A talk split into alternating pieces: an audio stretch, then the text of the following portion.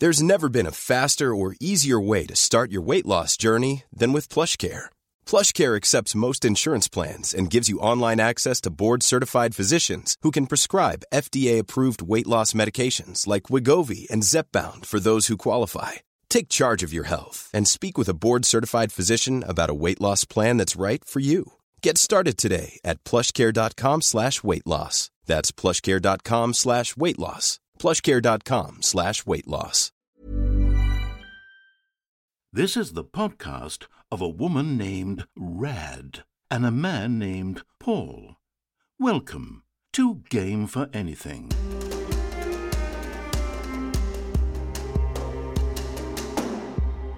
Hey, I'm Rad. And I'm Paul. And it has been a very interesting week for news in the gaming slash tech slash pop culture slash fun realm, which is really what we cover on this podcast, right? Pretty much. And speaking of slash, I think it's fair to say that juggernauts of the industries have been slashed out of existence. Is that fair?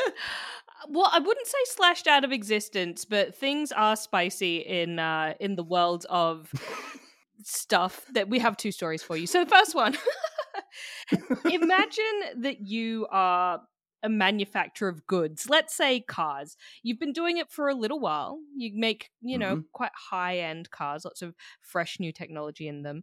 And in 2015, you start making cars with a particular feature. And you do that for many years. And then along comes 2023 and the US regulator tells you that you're going to have to recall these cars because they keep crashing. Wouldn't that just be the Oh, no. craziest thing that you just like it just doesn't happen, right? That'd be crazy. Yeah, look, I'm going to go ahead and assume hypothetically that the person this uh, is happening to is a really good person that is universally liked, right? Because otherwise, this story would have a degree of, uh, you know, shout- Schadenfreude. Is that the word? Um I don't know what that means, but uh but I do see what you're getting at. I think you do now. Look, he is a divisive figure in the world of tech. It is, of course, Elon Musk with his company Tesla. Over 2 million vehicles are affected, basically, any that were released with the autopilot driver assistance system, Mm. which got introduced in 2015. Now, first of all, calling this driver assistance system quote unquote autopilot, mistake. Incorrect. Wrong. Yeah. We shouldn't have done that. It's not autopilot. it's just it's just like driver assistance. It's just like lane control and stuff. Right, so it's like aim assist on a shooter when you're playing on a console, basically. It kind of gets you in the right, roughly in the right direction, right? Uh yes. So I've not used Tesla's version of this, but driver assistance systems in cars. And I'm telling you this in great detail because I know that you don't drive, Paul. Um Enchanted chariots is what I think of cars as, so thank you. I appreciate that. Well, it's actually really cool for me as well because I got a new car like not too long ago, and prior to that, I was driving like a 2008 manual Yaris that did not have any fancy features whatsoever. It goes forward, it goes backwards. the rest is none of its business. Uh, but I recently, Oh my god. I love a shitbox. What can I say? but recently, I got a fancy new car that actually has quite a lot of bells and whistles, including a reversing camera. That shit is revolutionary. I always forget to look at it because I'm not used to needing it. But it has a ton of driver assistance features as well, like lane control and adaptive cruise control. And it's pretty impressive, like getting into a car that does that for the first time. It can maintain a certain distance from the car in front of you and things like that. But Tesla's system isn't necessarily that much more than that. It's supposed to assist with steering, braking, and acceleration. It does not just drive. It's it's not an auto driving car. It's not a self driving car. It's not a valet. You haven't got a British man sitting in the front and you can say, uh, Take me to the parlor games, and it will drive you there. It will get you roughly northwards, and that's about. The rest is up to you, is what you're saying. You are still meant to drive this vehicle. Yes, it's just a little. it's just a little Okay. helpy help for the girlies, you know. And look, Tesla do have like fairly impressive technology in this area as well. Like I would say that they push into this space more than a lot of other car manufacturers.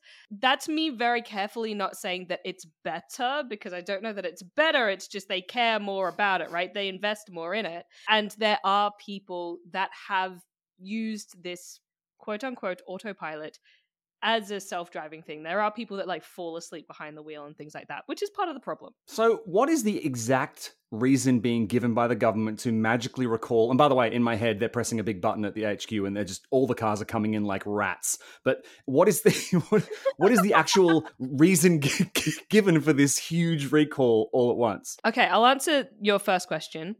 The US National Highway Traffic Safety Administration, or NHTSA, said a two year investigation of the 956 Tesla crashes found that the, quote, prominence and scope of the feature's controls may not be sufficient to prevent driver misuse. Automated technology holds great promise for improving safety, but only when it's deployed responsibly. I guess what they've done in um, in more human terms for someone who doesn't understand cars is that imagine there was a baby who would grow up to be an amazing pilot. You can't get that baby to fly a plane yet. They're not ready. They're not ready. Is that is that a terrible Uh, metaphor? Maybe look at. I think I, I think it's more like the baby is training to be a pilot, and then Right. the person who owns the baby makes them fly the plane and says, "I'm not helping," but the they were supposed to help. right. No, wait, And then- what? The baby kills a whole lot of people, and then all the babies are recalled to a factory where God knows what happens. also, Rad, you can't own a baby. You, the baby plows through an ambulance that's parked on the side of the road, attending to a scene. That actually happened with the Teslas, not a baby. oh my God. Was the ambulance being also driven by a baby? Who is more liable in a duel baby for this fucking stupid stuff? baby v baby. But uh, to, Yeah. answer, to answer the second kind of question that you had in there, Sure. they're not actually doing a physical recall, which is very disappointing in some ways because I, I would just love the chaos of it. Then what is it? Does it just like a like a laser dot appear on it and just a huge like anti personnel round blows the car out of orbit? Like what the fuck is happening? No, apparently there's going to be an over the air like software update, uh, but it still counts as a recall. Like a death lullaby that just puts them all to sleep. You are my sunshine. They all just wind down. Well, I find it a little bit scary that Teslas can have these over the air updates automatically that don't require. It doesn't sound like it requires you to really do anything. So, what else? What bloody else can they be uploading or downloading from my vehicle? I don't know about that one. I just don't think that the privacy measures are there. Thank you for calling, uh, Neil Mitchell. Uh, we'll be back. One day Neil's going to listen to the show. He's never going to listen to the show.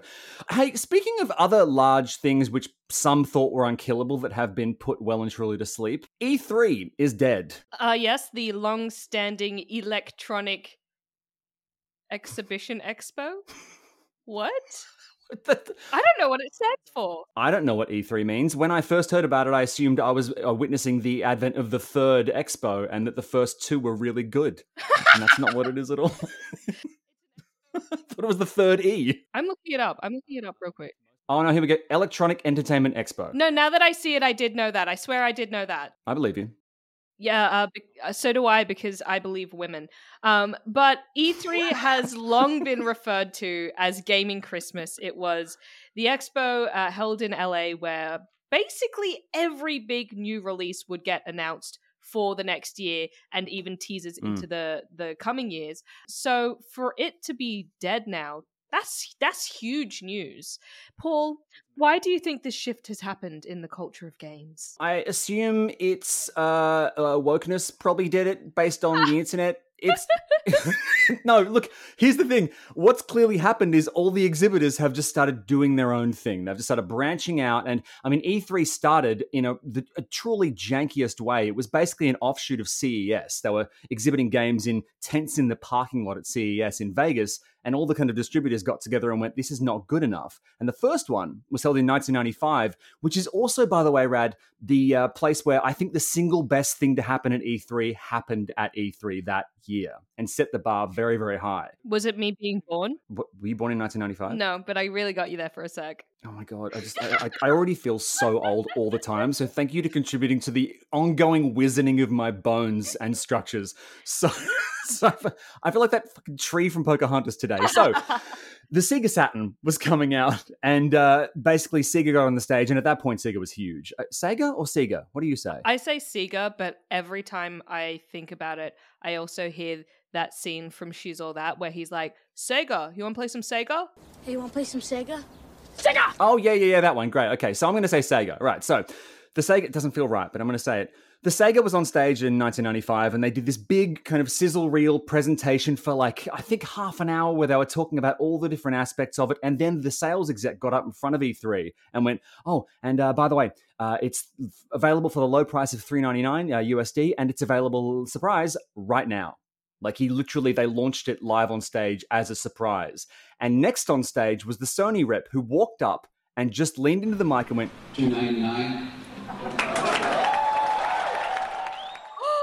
and then left. And in that moment, undercut the entire market. And that's apparently what killed the Sega Saturn in America. Honestly, that's just good business.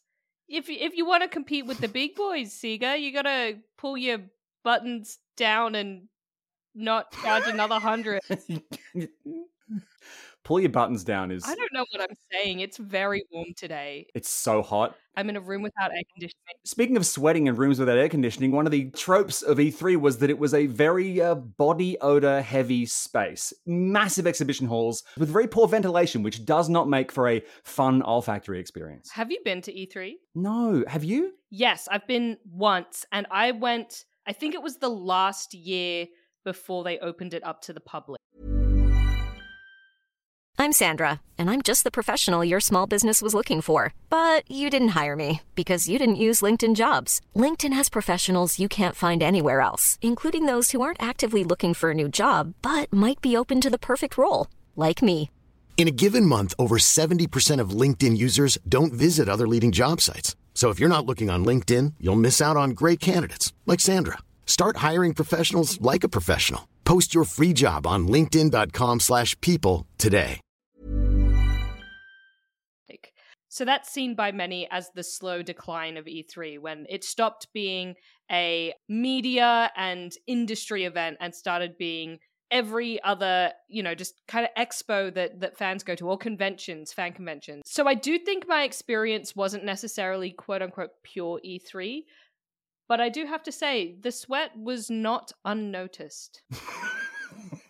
I mean, you don't sweat. I or I do sweat, I just don't smell. That that's different. And when you go to a convention center, it probably is very, very useful. But what were your overall impressions? I know, like you said, you were there before the general public was let in, but did you have a good time? I think there is something a little bit magical about the kind of effort that goes into putting something like that together, right? Like it's in the same way as when COVID happened and we are all work from home and people started doing their little events online. And you kind of go, oh, this is actually sort of convenient. I don't have to leave the house. Um, I'm nice and comfortable. And companies are like, wow, we can save so much money by just doing a stream rather than having to pay to get people out here and then feed them and whatever else. Uh, but it's that kind of slow erosion that starts to make things stop being special. And I think that that's really what I'm going to miss about E3 because don't get me wrong, being at E3 not that magical. Didn't feel that special while I was there. Like it was kind of cool and stuff, but there is a part of me that does go, man, really feel like this could have been a stream. But then you keep doing that and then you don't have the magic anymore. Like you don't get the crowd reaction, you don't get those weird live moments when everything ends up being a pre-record like a Nintendo Direct that just gets pumped out. You don't get Yeah. Jason Derulo being like, "Jason Derulo." You don't get Paul McCartney and Ringo Starr coming out for 50 seconds, probably cost about 30 million USD to pay them to do it. And they, I don't think they were prepped in any way. I mean, th- you don't get the cringe, Rad. You don't get proper live moments of iconic cringe because it all gets cut out. You don't get Keanu Reeves going, You're breathtaking. You're all breathtaking. I mean, if he told me that, I think I'd levitate out of my chair. But also, I would argue, Rad, that that set the standard so high that Cyberpunk couldn't not fail because for many people, that was the, the level they were meant to enter at. So everything below that was just sub Keanu. Are you saying that because Keanu did that, everyone was going to be disappointed by Cyberpunk because it had already peaked? Or are you saying that they were just going to be so jazzed about it either way. Here's the thing about gaming junkets and gaming press, Rad, that you know very well. Sometimes, if you're in the press, you get subjected to a truly astounding moment in your life. Now, whether it's Keanu Reeves coming out and telling you how incredible you are, the thing that you experienced in the promotion of the of the event was so much better than the game experience was that when the press get back and they play that game that's full of bugs and whatnot, it can't possibly surpass the moment that they saw Keanu Reeves in the flesh. Does that make sense? Right. So you're saying they done themselves in by showing you a good time because then you go, man, this game is not as fun as the good time that I had that was supposed to be like the game in a way. Like you you build that association of the trip is supposed to feel as good as the game. I'm shooting myself in the foot here, Rad, because what I'm saying to people who do these amazing trips, don't send me, I won't enjoy myself, which is the worst thing to do. What I'm hearing really is it's a smart thing to cancel E3 then because all it's doing is is making games not seem as fun. It's also extremely expensive. I mean, I think at one point Activision had like five massive builds where they basically came in and built like roller coasters and escape rooms and all these experiences for a video game convention. It was super analog and very physical. And I think you're right. I will miss that because I love it when people go really hard. When a PR team goes, What have we built this huge thing, this bespoke thing, and it's never going to be used again? And only the people who were there that year talk about it in like reverent tones. And maybe, you know, I think that is a loss. Yeah, I think those experiences are so important as well for putting a stamp on like an era of games, right? Like it separates yeah. them out in your mind so you go, "Oh yeah, that was the era of for me a Sonic game that I can't remember which one it was, uh, but I remember it because there was a trampoline that you could jump on and try and grab the ring. that was my E3 experience. That's great. That's it's ridiculously charming. And I honestly sometimes think maybe maybe I, I, lament the fact that people who aren't in the media get to don't get to do these experiences. Well, I mean, it's exciting to see companies invest that much in showing off their games, right? Like building a bunch of things just to be like play our game or it's coming soon that shows that they really care about them. And I think it creates this sort of feedback loop where people see the investment these companies are putting in and they go, oh, that's really cool. You know, they really care about this thing and therefore it's going to be good. And I think that that helps them buy into it more. So again, it's just like it's that death by a thousand cuts. You start stripping this stuff away, which admittedly I do think feels excessive. It feels like a lot of fanfare. Um, it feels like it's maybe a little bit wasteful. It feels unnecessary. But then when you don't have it, like, what are you doing? You know, it's you know what this is, Paul. What? This is like how I don't really care for occasion that much, and I don't do special stuff to make you know times special. Right. I'm like really bad at it. Christmas is maybe the only one that I don't even go hard, but I'm like excited about. But birthdays, New Year's, just uh, anniversaries, anything, I'm sort of like, I mean, I'll acknowledge it, but it's kind of just another day. And that's sad. That's actually a really sad existence. It's a little bit pathetic, right? yeah. Well, okay. So what you're saying is they've made a very rad decision, whereas in fact they should be making the decision of somebody who loves occasion and loves doing huge blowout gestures. I think so because I think my distaste or like disinterest for occasion actually comes from a deeply psychologically sick position where I'm just like, it's just not worth it. You know, like nothing's worth it. Oh my god! Oh my god! The void! The voids are approaching. Okay, so when you see stuff like huge gestures being made, for example, uh, recently Sony released the new Spider-Man game, and in Sydney, Oh, I believe yes. they rigged up this huge shipping container that looked like it had been webbed in place between two things, and that's that would have been expensive, time-consuming, high concept, and yet it would have been made by the same types of creatives who did stuff at E3. And maybe this is like a democratization of those big scale activations that a decade ago could only be seen by the press. I think yes and no because when you're presenting it to like games press, that is an audience that you know care, right? They're people that are like, I can't wait to find out more about this new Spider-Man game. But when you put it in the public, I guess you're hoping that people care rather than talking to your audience. And that's Right. not to say that games aren't mainstream because they definitely are, but I think there are very few games that have that absolutely broad appeal. Whereas Spider Man has extremely broad appeal and fights crime. I think everyone gets that reference. Absolutely. And there's films that make it make sense, etc.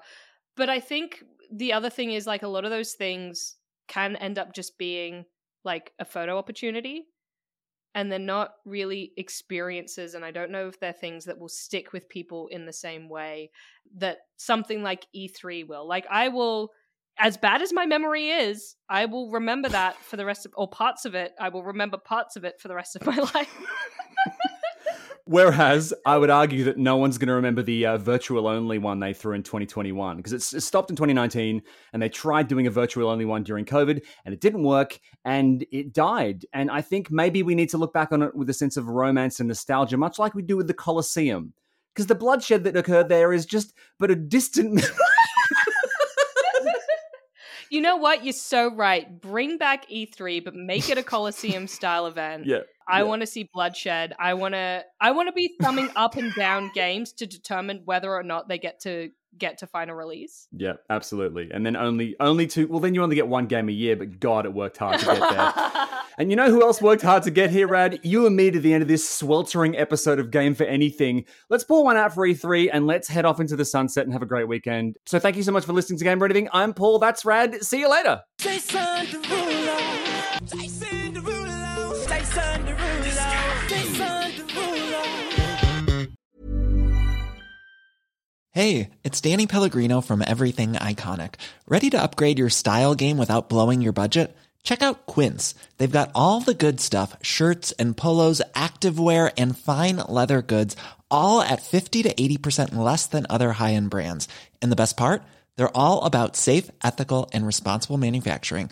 Get that luxury vibe without the luxury price tag. Hit up quince.com slash upgrade for free shipping and 365 day returns on your next order. That's quince.com slash upgrade.